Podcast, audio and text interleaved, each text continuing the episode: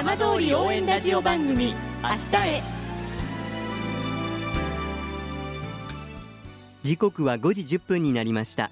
今週も浜通りの情報をお届けする浜通り応援ラジオ番組明日へのスタートです。まずは今週の浜通りニュースです。新年度の業務が始まった1日、原発事故に伴い避難区域が設定された12の市町村では新採用職員への辞令交付式が行われました。辞令を受けた職員はふるさとの復興に向けた決意を胸に刻み、新たな一歩を踏み出しました。さて、毎週土曜日のこの時間は浜通りのさまざまな話題をお伝えしていく15分間、震災と原発事故から11年、ふるさとを盛り上げよう、笑顔や元気を届けようと頑張る浜通りの皆さんの声、浜通りの動きにフォーカスしていきます。お相手は森本陽平です。どうぞお付き合いください。浜通り応援ラジオ番組明日へ。この番組は地球を守る、未来をつくる、東洋システムがお送りします。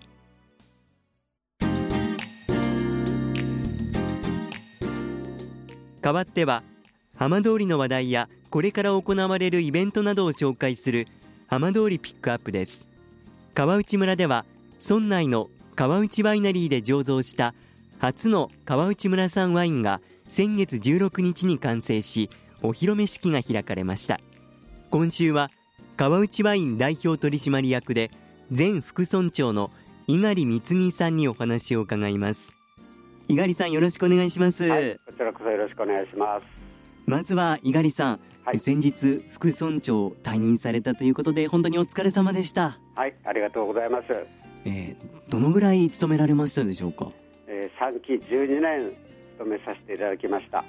一回りかなり濃い時間だったんじゃないですか？そうですね、震災もありましたしね、やはり明るい時もありましたし、あとは、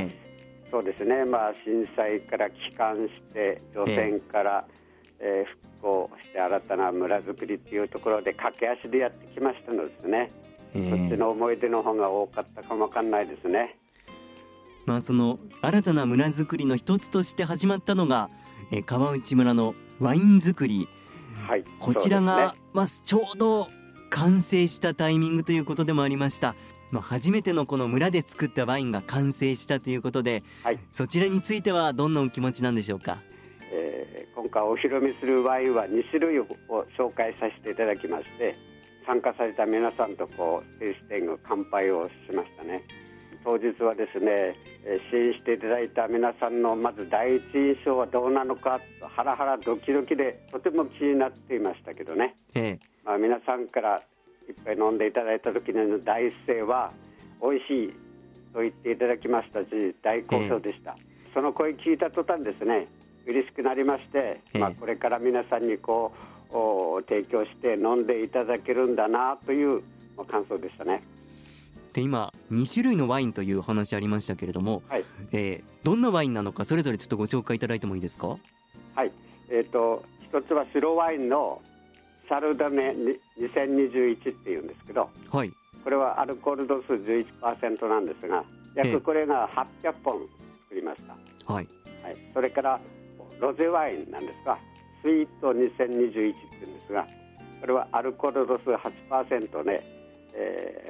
ブドウの品種はカブリオンソービニョンだったんですけど、これが1200本作るんで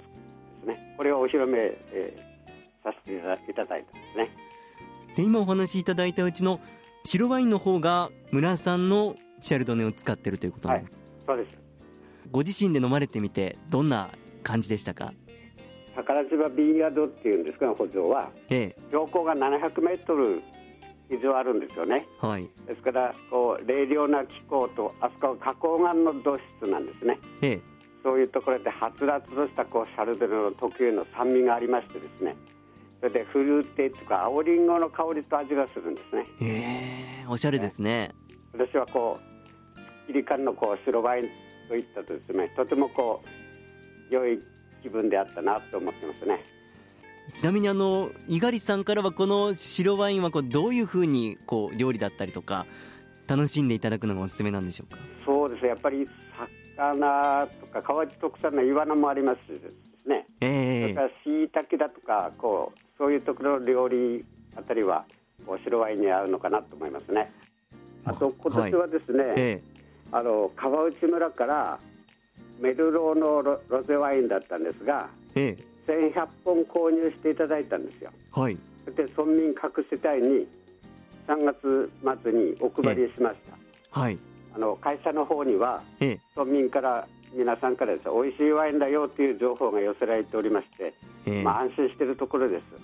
まあ、でもこれで川内のワインというのがまた多くの方にこう飲んでいただけることになったと思いますけれども、はいはい、まあ、今年来年以降というのはこうどんなふうに考えていらっしゃるんですか。そうですね、会社の経営理念なんですが、こう地域に愛されるワイナリー、地域に愛されるワイン作りなんですね、はい、ですから川内のワイナリーは村のワイナリーでもあって、村の復興からこう創生までこう貢献できる場所ですので、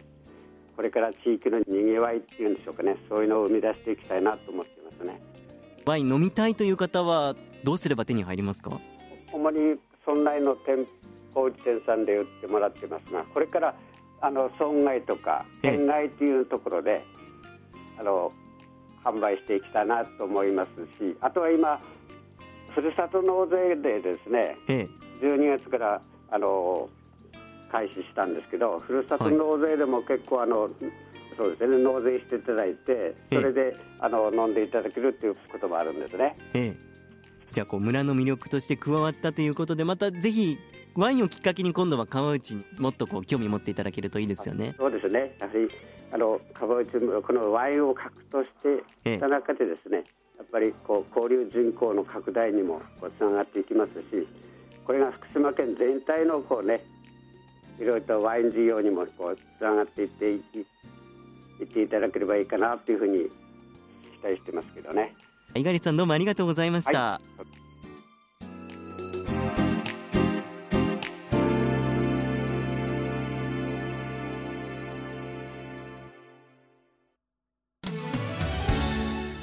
浜通りの情報をたっぷりでお送りしてきました